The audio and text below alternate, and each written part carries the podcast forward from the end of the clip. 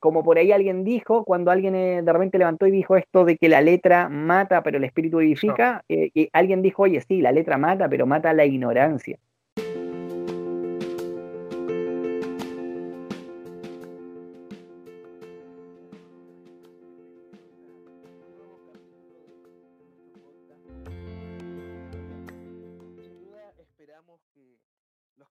anteriores hayan podido ser de bendición para tu vida. Pudimos hablar con nuestro líder Pablo y, con Jessica y hoy día tenemos a un invitado especial. Queremos que estés atento. Si tienes un lápiz tal vez y una agenda por ahí, eh, tráela y, toma apuntes porque sin duda esto te va a servir para tu vida. Eh, y el día de hoy tenemos a un invitado que para nosotros es sumamente especial para mí es sumamente importante. ¿Por qué? Porque es, en una de sus predicaciones creo que fue de las primeras veces que Dios me habló para poder tomar la decisión de, estudiar en el Instituto Bíblico. Esta persona la conocemos tal vez muy bien porque ha estado mucho con nosotros. Él fue el presidente nacional de los embajadores de Cristo durante mucho tiempo eh, dentro de nuestra corporación. 10 años y tal vez más adelante me pueden corregir. Junto con ser también bachiller en, teología en el SET, eh, este pastor y líder es magíster en ingeniería en tratamiento de residuos y tiene un máster en Waiter en Management. Me corrigen después la, pronunciación. En España. Eh, cabe destacar que él es ingeniero ambiental de la Universidad Técnico Federico Santa María para mí es un honor poder presentar al, Pastor Gonzalo. Pastor Gonzalo, ¿cómo, ¿cómo está? Muchas gracias por aceptar esta invitación. Muchas gracias también, Samuel, por el espacio y la oportunidad de conectarme con los jóvenes de, de Betel, una iglesia tan, tan querida, obviamente que siempre ha sido muy especial. Cada vez que hemos tenido la oportunidad de compartir con cada uno de ustedes, tenemos mucha historia, anécdotas, y momentos eh, muy lindos también en el Señor, así que un gran abrazo a la distancia, bueno, como hoy decimos, un codo a la distancia y a la distancia. Em, puede hacer este un tiempo ágil, dinámico y por otra parte que, pueda dejar eh, alguna experiencia, alguna palabra dentro de todo lo que Dios nos permita compartir. Muchas gracias, Pastor, nuevamente y, y puedo decir, eh, esta conversación abierta ha partido. Pastor, eh, me encanta saber y, ver que, Dios pone dones, eh, pone talentos, pone una gracia especial en cada uno de nosotros, que muchas veces lo atribuimos solamente a nivel iglesia, nuestras habilidades, nuestros dones, pero, y yo creo que lo va a conversar y usted lo va a decir, pero esto también se puede aplicar a nuestra vida secular, si se puede decir así. Es por eso que me gustaría preguntarle, eh, primeramente, eh, nombramos una cantidad de, títulos que usted tiene, eh, que usted presenta, no con el afán de, sobreexaltar a nadie, sino de poder honrar y poder decir, sí se puede servir al Señor a pesar de mi carrera, a pesar de mis estudios. ¿Y, cómo ha sido esto, pastor? De, de poder estudiar eh, yo recuerdo muy bien esta etapa de, su magíster en España porque calzaba mucho con las invitaciones a nuestros campamentos de jóvenes o nuestras actividades y, usted siempre lo mencionaba. ¿Y cómo, cómo es esto de, poder servir, estudiar y ser un buen profesional? Eh, justamente cuando me dan la oportunidad de hablar de esto, yo creo que hay una situación que es eh, muy relevante en términos de, que el servir a Dios no tiene por qué ser contradictorio con el desarrollarse en el ámbito profesional. Mm. Tal vez por distintos malos entendidos, cuestiones culturales, como que a veces está esa idea de que o sirvo a Dios o me preparo y me formo en lo profesional. Mm, Ahora, yo creo que para servir a Dios hay que prepararse. Por eso que también hay que estudiar en un seminario bíblico, eh, que fue una, una, parte de mi formación que también gracias al Señor la pude completar. Pero, pero también he visto que justamente el estudiar una carrera universitaria eh, es otra razón más, no solo para estar agradecido al Señor por las oportunidades laborales que también te puede dar a través de eso, sino también para de esa manera o a través de esa carrera eh, formar ámbitos en nuestra vida personal que nos ayuden a servir a Dios con mayor fluidez. Ahora, cada llamado es diferente. A nosotros con mi esposa Dios nos llamó hace ya varios años al trabajo ministerial Partimos trabajando con eh, jóvenes en la iglesia de Valparaíso durante 12 años, eh, que fueron prácticamente los mismos 12 años que yo estuve casi que todos los días viajando a Santiago y de vuelta porque trabajaba en una sanitaria de la región metropolitana. Y estando en esa sanitaria, mm, yo soy de profesión ingeniero ambiental, estudié en la Universidad eh, Federico Santa María, justamente en Valparaíso, pero estando en esa sanitaria en Santiago me dieron la oportunidad a través de dos becas para hacer un magíster en Chile y luego hacer un magíster en España. Eh, y, el ámbito en el cual me pude especializar tiene que ver con la gestión del agua, desde la producción de agua potable, el ah. tratamiento del agua servida, el tratamiento de los residuos industriales líquidos principalmente. Entonces, en ese contexto de formación, eh, siempre tuvimos que tomar el desafío de decir, okay, ok, ¿cómo lo hacemos con el tiempo? Porque por otra parte, con Olga tenemos ya a esta altura 16 años de casado, gracias al Señor. Dios nos ha dado, Dios nos ha dado tres preciosos hijos por misericordia de Dios, entonces no es que nos sobre tiempo, al contrario, a veces uno dice, oye, me gustaría tener más horas para poder hacer otras cosas. Eh, y ahí donde viene el tema de la priorización, el entender de que hay que tomar decisiones en el tiempo en virtud de los eh, planes del Señor, en virtud de los tiempos que te toca vivir y, lograr priorizar qué es para ti lo más importante. Justamente en mi WhatsApp, yo el mensaje que tengo puesto en el WhatsApp dice, donde esté tu tesoro, ahí estará también tu corazón. No es al revés, ah. no es donde pones el corazón, colocarás el tesoro, sino que es donde tú definiste el tesoro, hacia ese lugar va a migrar tu corazón. Y, para nosotros nuestro gran tesoro es la presencia del Señor, es servir al Señor, y, y, todo lo que hacemos buscamos que aporte en esa línea, en el servicio al Señor. Entonces, la realidad es que estando en esta etapa ya de plantación de iglesia, habiendo pasado durante mucho tiempo con los jóvenes a nivel de la iglesia local en Valparaíso, luego a nivel nacional, eh, desarrollando eventos, desarrollando actividades, pero, pero en esta etapa particularmente de ser pastores de una iglesia, plantar una iglesia y con todo el esfuerzo que eso significa, jamás hemos visto que el trabajar haya sido una dificultad. En todo aspecto siempre lo hemos visto como ganancia. De hecho, el apóstol mm. Pablo es quien dice que cuando era necesario eh, hacer uso del trabajo y con sus manos hacer algo, él lo hacía sin ningún problema. De hecho, nos damos cuenta de que justamente los mismos discípulos del Señor eran personas que tenían un oficio. Siempre es importante que tomemos en cuenta lo siguiente, Dios nunca va a llamar a alguien desocupado, ni mucho menos Dios va a llamar a algún flojo cuya única forma de ganarse la vida sea el ministerio. El ministerio requiere mucho sacrificio, mucho esfuerzo, mucha perseverancia, mucha disciplina, y, no le tengamos miedo a la palabra disciplina, porque a veces le tenemos miedo por esta cuestión de que la disciplina la asociamos a castigo. Más bien veamos que la disciplina es una palabra cuya raíz se conecta íntimamente con la palabra discípulo, con la palabra discipulado. Ah. El proceso que Dios quiere trabajar con nosotros tiene que ver con la disciplina tiene que ver con el avanzar de manera incremental en nuestras responsabilidades. Y, gracias al Señor, bueno, Olga es profesora de matemáticas, también trabaja en, lo de ella. Eh, durante 12 años yo estuve trabajando en Santiago, viajaba todos los días eh, y el fin de semana pasábamos más en la iglesia que en la casa. Entonces, pero, pero hemos aprendido en el tiempo también a desarrollar una vida familiar sana, de estar con nuestros hijos, de compartir nosotros la intimidad también como esposos y, y obviamente de disfrutar el tiempo del servir al Señor. Y, para nosotros tenemos grandes recuerdos de cada campamento que nos invitaron, tenemos grandes recuerdos de cada lugar de Chile que pudimos conocer predicando al Señor. Eh, Dios nos dio la oportunidad de ir a países de Sudamérica, de estar compartiendo la palabra del Señor en distintos lugares.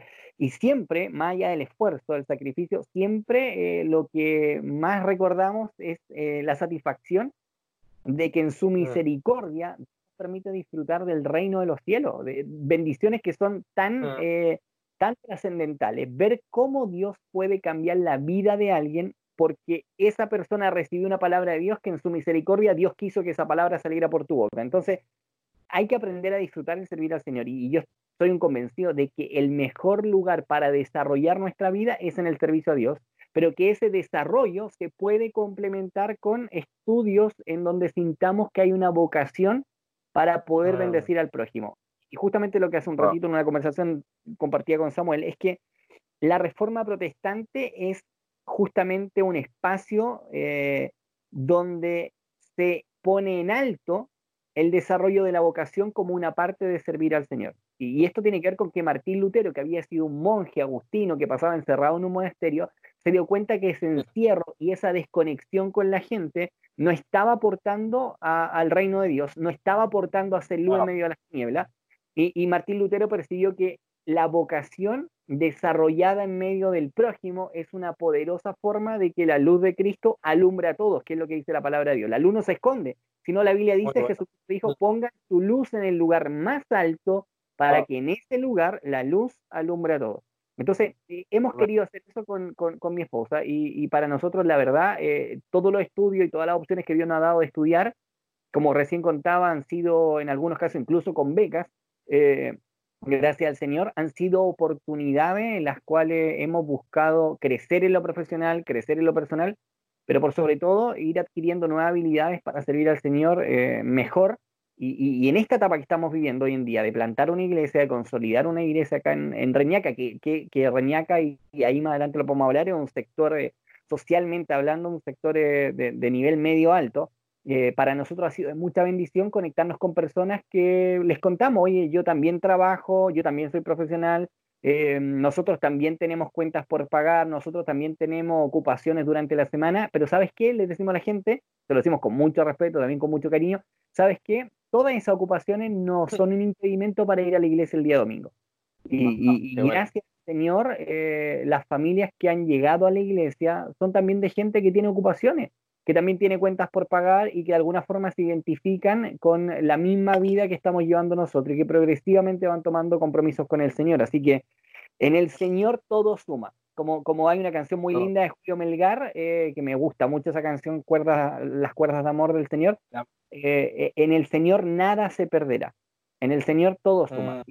Y, yo de verdad quiero animarle a los que puedan estar escuchando eh, en el tiempo que este podcast logre estar en, a, disposición. Eh, anímense a hacer las cosas con excelencia para el Señor.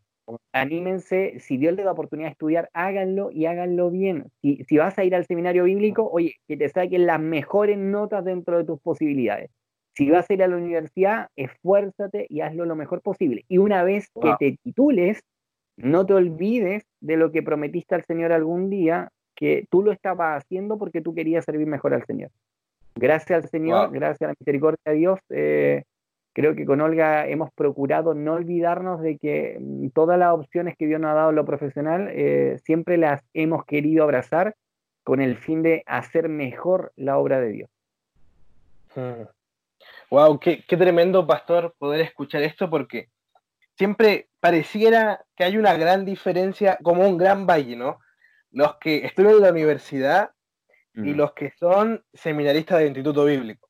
Es como que de la nada, de la nada, no sé en qué momento surgió esto, eh, como que se formó, no un conflicto si se puede decir así, pero es como, no, nosotros somos tiempo completo, yo me porque me quiero dedicar al ministerio, no, pero yo soy profesional. El punto es que siempre se puede unir y como dice usted, todo suma. Y, y el que hace Instituto Bíblico, solamente Instituto Bíblico, porque tal vez siente la convicción y el llamado de Dios de hacerlo así, y, el que solamente tal vez está en la universidad por mientras, eh, no es más ni es menos que este otro, sino que mm.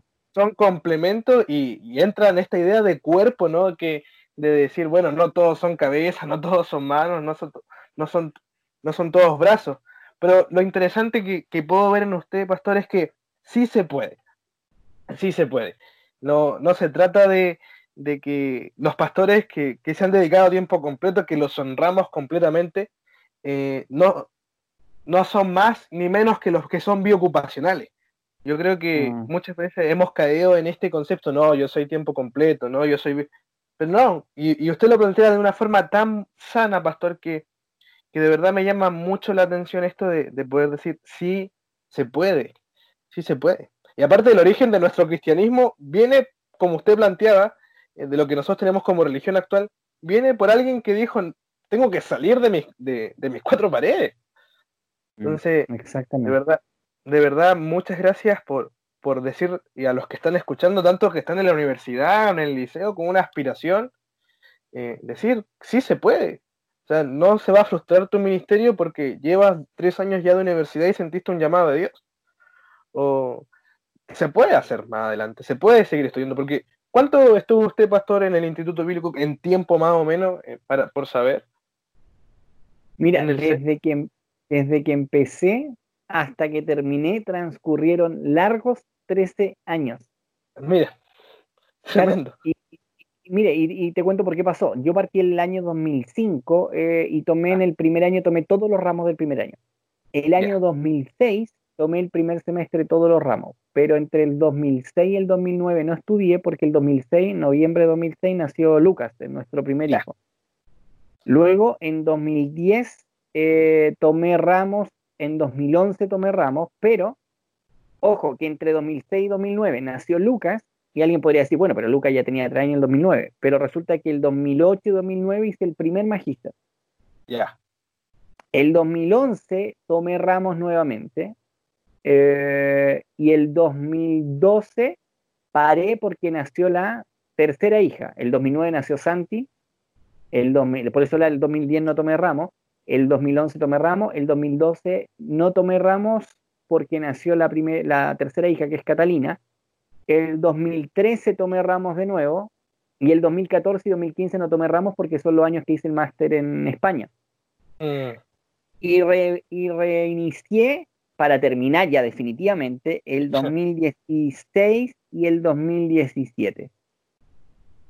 Entonces, en esta etapa eh, no, tenía tanto que ver con la complejidad de los ramos, más bien tenía que ver con el tiempo. Y, ahí es donde uno empieza a tomar decisiones, priorizar. Eh, nosotros dijimos que Dios nos está abriendo brecha y espacio en el ámbito profesional, vamos a priorizar eso sin perjuicio de prepararnos en el Evangelio, prepararnos en el servicio al Señor y servir al Señor. Y eso también Dios nos dio la oportunidad de servirle a nivel eh, de, presidir eh, los jóvenes de la Asamblea de Dios de Chile.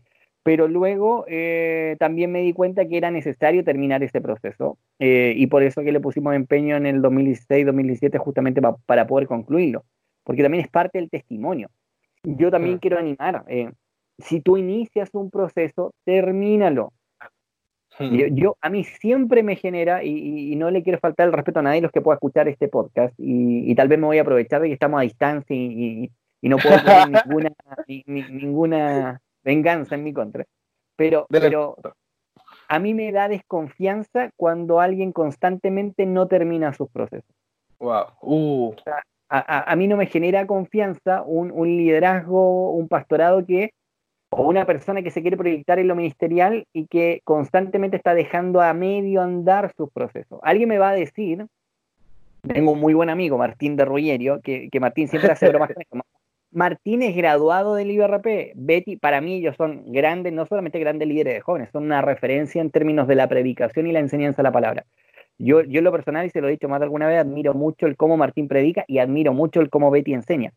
Pero Martín en, en, broma siempre dice, mi Cristo no, fue, no tuvo instituto bíblico. Y, claro, esa es una broma, evidentemente, pero, pero a veces hay gente que se lo toma en serio y dice, oye, yo no necesito ir al seminario para predicar. Es cierto, pero cuando tú quieres servir al Señor, sobre todo en el mundo en el cual vivimos, sobre todo en el país en el cual vivimos, Chile es un país muy mirador en menos. Y la gente calibra si la persona que está al frente sabe lo que está diciendo o no tiene la más mínima idea. Y sabemos, sabemos que esto no tiene que ver con el conocimiento intelectual solamente. Pero ojo, como por ahí alguien dijo, cuando alguien eh, de repente levantó y dijo esto de que la letra mata, pero el espíritu edifica, eh, y alguien dijo, oye, sí, la letra mata, pero mata la ignorancia. Eh, y, esto es súper, súper cierto. Qué bueno. Es necesario que si partimos un proceso en el SET, en el seminario bíblico, lo terminemos. Y si Dios nos dio la oportunidad de estudiar en la universidad, terminemos el proceso. Pero lo que está muy mal y termina siendo un mal ejemplo es que nosotros cada proceso que iniciamos lo dejemos a medio camino porque no estamos engrandeciendo el reino de los cielos. Yo sé que siempre hay explicaciones para todo, pero, pero tenemos que ser capaces de iniciar un proceso y concluirlo. Jesucristo nos dio ejemplo en eso.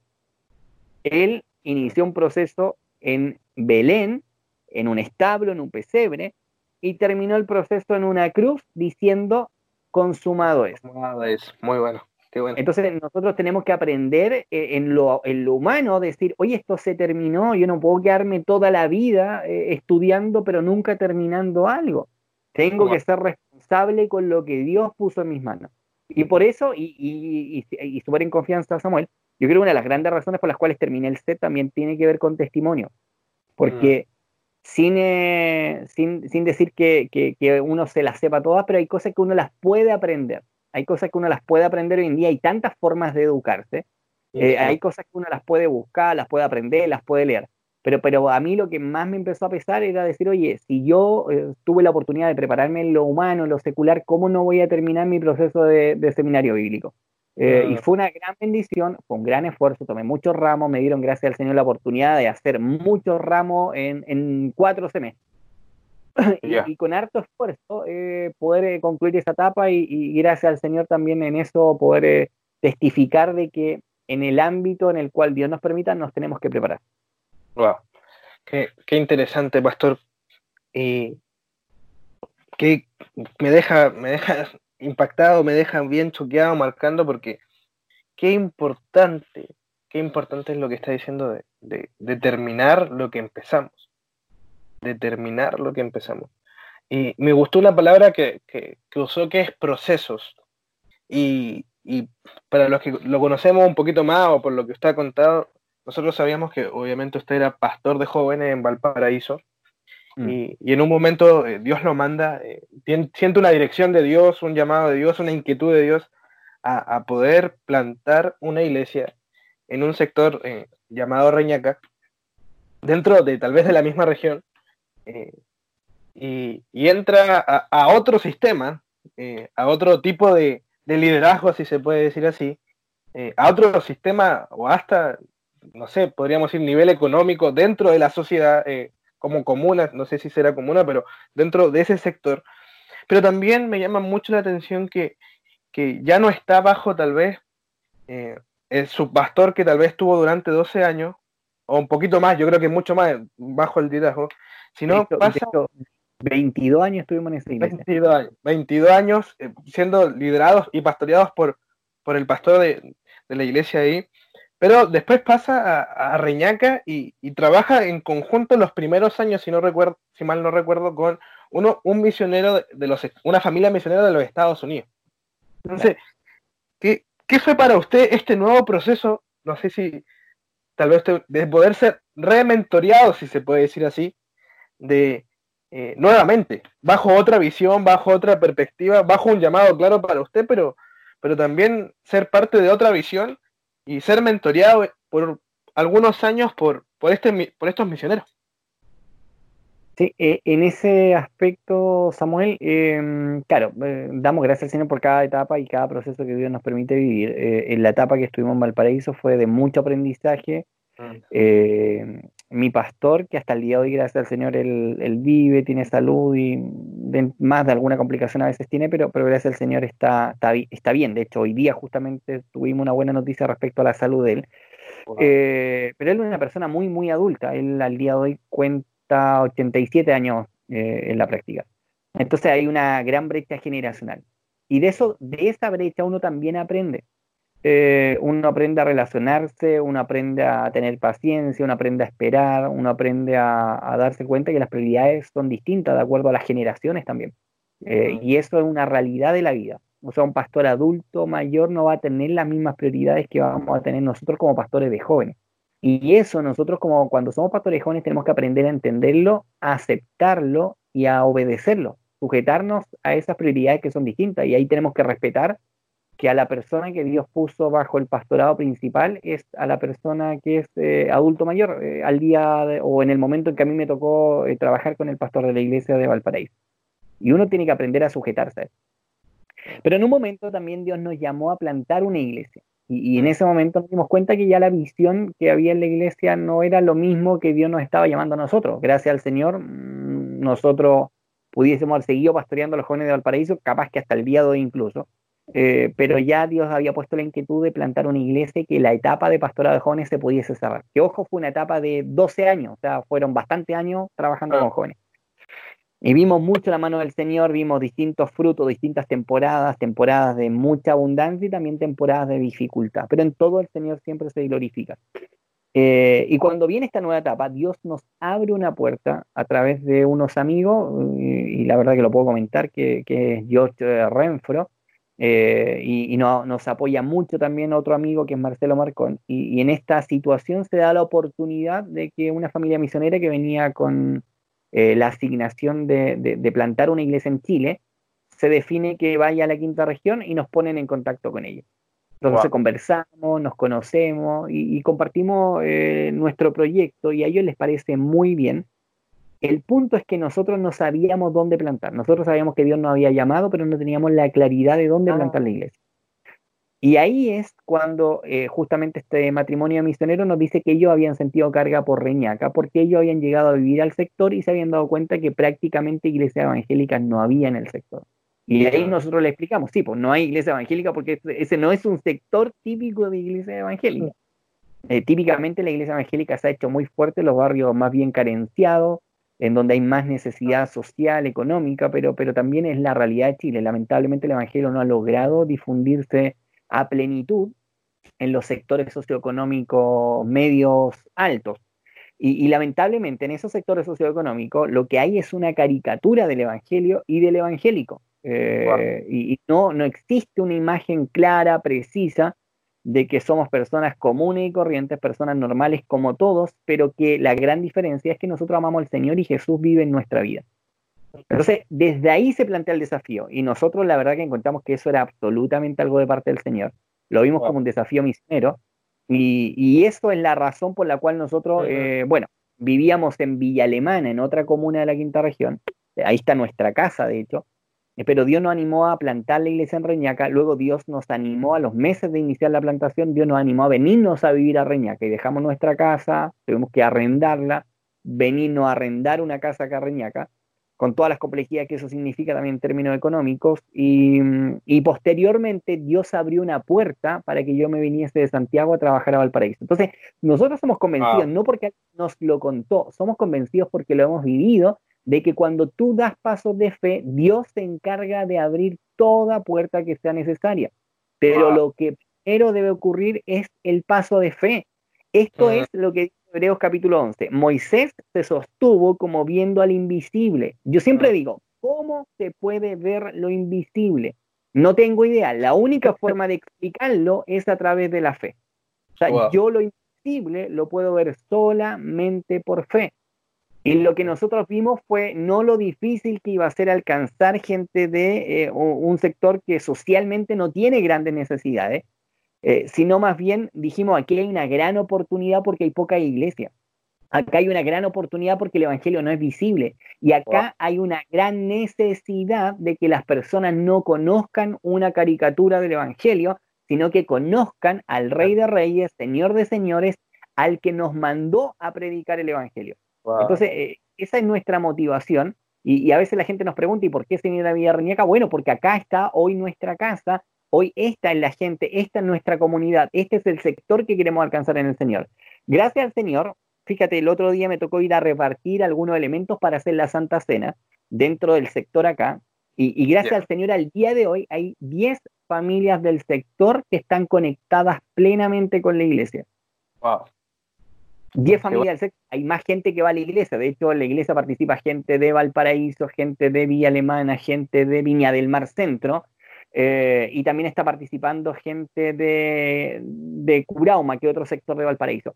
Pero, eh, pero las familias que son del sector a, esta, a este momento son 10 eh, familias conectadas eh, plenamente con la iglesia, porque obviamente siempre hay gente y familias que se conectan en algún momento por actividades particulares. Nosotros somos una iglesia que hacemos muchas actividades muy diversas, eh, muy diferentes, eh, para buscar alcanzar a las personas, desde capacitaciones, actividades sociales, emprendimiento. trabajamos mm. muchos aspectos distintos. Y, hay gente que ha llegado a través de esas actividades a conocer al Señor en las reuniones de la iglesia. Entonces, todo esto eh, tiene que ver con conectarse con el propósito de Dios. Y cada vez ganamos más seguridad en lo que estamos haciendo, porque no voy a mentir en este podcast, ni es mi intención decir una historia que no sea.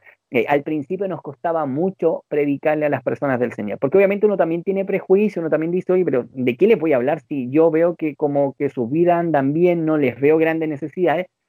Pero hay algo que siempre Dios nos ha convencido. Detrás de lo que tú ves, hay algo que Dios solamente está viendo. Wow. Nosotros a veces estamos viendo que no hay problemas, pero Dios ve las necesidades más profundas del corazón. Y cuando tú procuras buscar la presencia de Dios, Dios va a traer a tus oídos lo que Él está viendo en el corazón de las personas. Eh, y eso eh, es fundamental. O sea, de esa manera el Evangelio, el Evangelio va a tener éxito en cualquier lugar donde sea predicado. Porque el Evangelio es algo real y necesario para la vida de las personas la vida de las personas sin Cristo está absolutamente incompleta, está absolutamente carente de sentido. Y, a través de Jesús nosotros le estamos dando sentido a la vida de las personas, le estamos entregando lo más fundamental que alguien necesita, que es la presencia de Dios. Por ahí alguien decía una frase que me gusta mucho, el derecho más fundamental de todos, estamos en una época donde todos hablan de derecho, la ONU habla de derecho, eh, los gobiernos hablan de derecho, los manifestantes hablan de derecho, todos hablan de derecho, pero el derecho más fundamental de todos es el derecho a conocer a Jesús. Eso es lo que cambia tu vida para siempre. Y, justamente el eslogan con el cual partimos la iglesia con la familia Wright, que una gran, gran familia, fueron de gran bendición para nosotros. Justamente el primer eslogan que tuvimos fue, esto puede cambiar tu vida para siempre. Y, la verdad que a nosotros, eh, el estar sirviendo al Señor en esta iglesia, la realidad es que nos ha cambiado la vida en muchos aspectos. Wow. Wow, qué, qué tremendo, pastor. Que me encanta la mención sobre, sobre la fe, tal como lo dice Hebreos, pero me encanta porque fue una de sus predicaciones en un retiro de líderes eh, hace ya mucho tiempo atrás. Eh, yo diría cinco años, seis años, eh, cuando habla sobre, ahí el relato en José 3.13, cuando están cruzar el río Jordán y, Dios manda, bueno, que pasen los sacerdotes con el arca, guarden distancia. obviamente, si estudiamos un poquito más, nos damos cuenta que el Jordán estaba más grande que nunca, el fluir del agua venía de una forma tremenda, Aparte, Jordán tiene la particularidad de ser como quebrada más que desnivelada. Y le dice, metan los pies y cuando lleguen a la mitad el agua se va a estancar. Mm. O sea, de repente nosotros queremos el mar rojo abierto, pero Dios te está poniendo, te está diciendo camina en medio del, mm, mm. río y, en el proceso eh, vas a ver cómo, cómo yo estoy y, y, sin duda para lo que usted nos dice, eh, sin duda inspira, sin duda alienta y, sin duda anima eh, en general. Y, ya para, ir concluyendo esto, Pastor, eh, esta es la pregunta del millón actualmente. Yo creo que si hay algo que se repite, es esto que, le voy a preguntar. Y este tiempo de cuarentena, este tiempo de, de, de estar aislado un poco de la sociedad, de, trabajar en casa, de hacer iglesia en las casas, de, todo, de todo web. Eh, ¿Cómo ha sido este proceso? ¿Qué, Dios le ha hablado a usted en, este proceso? Mira, varias cosas. De hecho, eh, justamente eh, Dios, desde el principio de esta cuarentena, mira, a, comienzo del año 2010, 2020, a comienzos de este año, Dios nos dio una palabra que compartimos durante los primeros tres domingos del año. Y la palabra era cómo sobrevivir terremotos, tsunamis, eh, cómo sobrevivir terremotos, tsunamis y huracanes. Eh, que es la palabra que tiene que ver con Mateo capítulo 7. La casa sobre la roca no se va a desmoronar aunque venga un terremoto, aunque venga una inundación, aunque vengan fuertes vientos soplen contra ella la casa sobre la roca no se va a caer. Eh, y, compartimos el cómo sobrevivir en tiempos de crisis. Una vez compartía hace unos días atrás con un amigo esta palabra y me dijo, oye, te faltó haber puesto pandemia, porque le apuntaba, y 100% se hubiese puesto pandemia, ¿cómo se las pandemias? Eh, pero, pero lo que Dios puso en nuestro corazón era que este año iba a ser un año difícil. Se lo compartimos a la iglesia a principio de año. Le dijimos, este va a ser un año difícil, prepárense. Eh, honestamente, la dificultad, y quiero ser súper honesto, la, dificultad que veíamos la veíamos mucho en el ámbito de lo social, las manifestaciones, las protestas, eh, y toda esta situación muy, muy beligerante, muy polarizada que hay en el ámbito de lo político. Entonces le dijimos a la iglesia, prepárense, este va a ser un año difícil, un año complejo, vamos a orar por nuestro país, pero también vamos a orar por qué es lo que Dios quiere con nosotros como iglesia, cómo Dios quiere que podamos marcar la diferencia. Estando ya en esta cuarentena, lo primero que Dios nos empezó a hablar es que eh, tenemos que aprender a vivir el proceso, porque justamente el número 40, del cual viene la palabra cuarentena, es un número que en la Biblia tiene que ver con los procesos. Los 40 días y 40 noches de diluvio, los 40 años de Moisés en el desierto, primero en Egipto creyéndose alguien, luego en el desierto creyéndose un don nadie y finalmente 40 años aprendiendo a ser alguien en la mano de Dios. Los 40 años del pueblo trasladándose por el desierto, los 40 días de ayuno del Señor Jesucristo. Todos los 40 en la Biblia son números que representan, es un número que representa el proceso. Entonces le hemos empezado a decir a la iglesia, estamos como iglesia viviendo un proceso.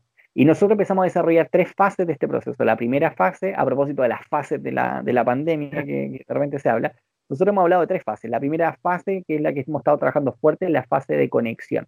Y gracias al Señor, eh, a ver, esto igual está dentro de lo posible, pero gracias al Señor está participando más gente de la iglesia de la que participaba antes de la pandemia. Venía, veníamos, veníamos este año, y aquí voy a hablar algo muy rapidito de la iglesia, eh, los primeros dos años de la iglesia fueron muy complejos en términos de asistencia. A la reunión de inauguración hubo más de 50 personas, pero muchos de ellos eran invitados que venían de otra iglesia y que nosotros sabíamos que no se iban a quedar con nosotros. A la segunda reunión de la iglesia habíamos 15 personas, contando mi familia que tiene 5, la familia de los misioneros 5 y la realidad que habían 5 más, o sea, eran dos familias más 5 personas. Y nuestra realidad durante el primer, eh, los primeros dos años fue muy compleja en términos de no tanto de la asistencia, yo creo que siempre hubo gente en la iglesia, 20, 25, hasta 30 personas, pero nuestros principales, nuestras principales dificultades estuvieron en la consolidación de las personas. Porque hay mucha ah. gente que llega a una iglesia nueva mirando el ambiente, mirando la visión, buscando engancharse con algo. Gracias a Dios hay algunos de los que llegaron al principio que hasta el día de hoy están y, y varios de ellos han crecido bien, bien gracias al Señor. Eh, pero el despegue de la iglesia se empezó a producir recién, recién en septiembre de 2018. Porque desde septiembre de 2018 hasta la fecha es donde ha llegado literalmente el 80% de la iglesia. y en eso no estoy exagerando. O sea, el 80% de los que hoy nos congregamos en la iglesia han llegado desde septiembre de 2018 a la fecha. Ahora, ¿qué factores tuvieron en eso? Varios factores, entre medio, que, bueno, los misioneros tomaron en un momento una decisión de, ellos completar su proceso de dos años y, volverse a Estados Unidos. Luego nosotros entender de que el trabajo ya no iba a ser con el apoyo de ellos, que fue de mucha bendición, sino que ahora el trabajo lo íbamos a hacer nosotros y, con un matrimonio amigo que estaba, que, hasta el día de hoy trabajan con nosotros en la adoración, que son Cristian y Carolina, que tienen un tremendo y precioso ministerio en la mano del Señor y, Dios les va a y le va a seguir abriendo puertas en su trabajo ministerial. Eh, y con ello empezamos a trabajar, después se sumó Steffi, que estuvo dos años con nosotros, se sumó la Jazz, que ustedes la conocen y que hasta el día de hoy está con nosotros, y una gran, gran bendición la, la Jazz, ella al día de hoy está a cargo de los jóvenes en la iglesia. Entonces, desde septiembre de 2018 empezamos a vivir este crecimiento como, como iglesia y, y empezar a consolidar personas, alcanzar gente de Reñaca, que hasta ese momento no lo habíamos logrado hacer, eh, prácticamente. Y, gracias al Señor, eh, la iglesia viene desde esa fecha hasta el, hasta el día de hoy en, un, eh, en una etapa de un despegue, de un crecimiento mucho más ágil, mucho más dinámico. pero aún así, obviamente que cuando tú te tienes que conectar solo haciendo un clic, se te simplifican muchas cosas. Y gracias al Señor, la iglesia no se ha enfriado, sino que al contrario, se conecta más gente el día domingo, al día de hoy conectando 60, 60 y algo personas habitualmente los días domingos. Se, nos estamos conectando a través de más reuniones en la semana. Tenemos reunión de oración que ya la teníamos de antes los días miércoles, sumamos una segunda reunión que al día de hoy es un discipulado congregacional. Tenemos varios discipulados uno a uno que están súper operativos y súper vigentes y algunos de ellos ya concluyendo porque hay discipulados que tenemos que tienen varias etapas. Eh, trabajamos con un formato de punto de partida, luego escuela voluntaria y después empezamos a, decantar en distintos programas discipulados. Trabajamos con tres programas discipulados diferentes de acuerdo para de alguna manera adaptarnos y situarnos bien con, cada persona. Ah. Eh, pero hemos sumado más actividades y para sorpresa nuestra hicimos toda una vigilia a través de, Zoom y, la vigilia tuvo una inmensa, una muy buena acogida, una muy buena participación. qué buena gracias al Señor, lo que ha sido el dar de la iglesia, el ofrendar, el diezmar se ha mantenido súper fuerte gracias al Señor. Entonces, no hemos visto un decrecimiento y creemos, creemos haber completado esa etapa de conexión. Ahora estamos en la segunda etapa que es profundidad, porque Dios nos venía hablando hace rato con esa palabra. Eh, tenemos que ser una corriente de vida que gane profundidad. Y, justamente eh, estamos en ese trabajo. Eh, lograr ganar profundidad, eh, por eso partimos el discipulado congregacional y vamos a pasar a una tercera etapa, que es la etapa de hacernos cada vez más visible y bueno, y en eso estamos peleándola, haciéndonos más visible a través de YouTube, haciéndonos más visible a, través de redes sociales en general, y, Dios se encarga de ordenar todas las cosas. Eh, Jazz, aparte de trabajar con los jóvenes, ha desarrollado en un tiempo récord muchas habilidades para poder hacer buenos videos y buenas cosas en redes sociales pero también contamos con un, un, hermano que trabaja y que participa en la iglesia, que él, él de profesión es comunicador audiovisual y bueno, él nos apoya mucho con el tema de, de, la puesta en escena de algunas cápsulas en particular que hemos estado subiendo también a redes sociales, eh, porque él tiene más, más experiencia en temas de audiovisuales justamente. Entonces, Dios va ajustando las piezas en, cada momento en específico. Y, si yo te pudiese decir, Samuel, y resumirlo todo en una palabra, es proceso. O sea, para nosotros esta etapa de iglesia es un proceso intensivo de preparación, porque Dios trae algo mayor cuando termine esta cuarentena. Dios va a traer un despertar muy fuerte a su iglesia. Dios va a traer un despertar eh, muy fuerte en la oración, en la búsqueda del Espíritu Santo pero también Dios va a empezar a traer personas que por años habían dejado del Señor y también personas que van a empezar a conocer más a Jesús en tiempos que son tan convulsionados. Entonces, para nosotros, esta etapa de pandemia es una etapa de proceso. Wow, pastor, qué, qué, tremendo y de verdad eh, me siento muy bendecido, muy, como ya lo dije, muy alentado, muy, muy animado en esto de, del tema, sobre todo de los procesos y de esta esta unión que se puede ver desde el, desde el comienzo hasta, hasta esta último, este último tema de, proceso. Y, para ya concluir, le quería pedir si podía orar por, nosotros, así para despedirnos y, y, y, anuncio igual, no hay ningún problema, como le había dicho antes, que usted está, tiene un podcast, así que cuéntenos un poquito de eso y después ahora y, y yo me despido y estaríamos partimos con un podcast bien simple, bien sencillo. Eh, hace tiempo teníamos la inquietud de hacerlo. Yo en lo personal tenía la inquietud de hacerlo, pero la verdad no me siento aún con las herramientas suficientes para, no, técnicas, más bien las herramientas, eh, digo, no tecnológicas. Mm, no, no, me siento aún con las herramientas de experiencia suficientes como para poder hacer algo, por ejemplo, respecto a plantación de iglesias. Es algo que a mí me apasiona mucho la plantación de iglesias, pero creo que todavía nos falta experiencia como para poder compartir algo que valga la pena escuchar. Eh, en el ámbito del liderazgo juvenil, que es algo que también nos gusta mucho, eh, creo que hay buenos líderes juveniles al día de hoy en, Chile, entonces no veo una gran necesidad en ese aspecto. Eh, sin embargo, el ámbito que a nosotros Dios nos ha inquietado y, a mí en particular me ha inquietado mucho es cómo alcanzar personas que hoy están fuera de la iglesia con mensajes muy breves, muy específicos que logren tocar algo en su vida espiritual.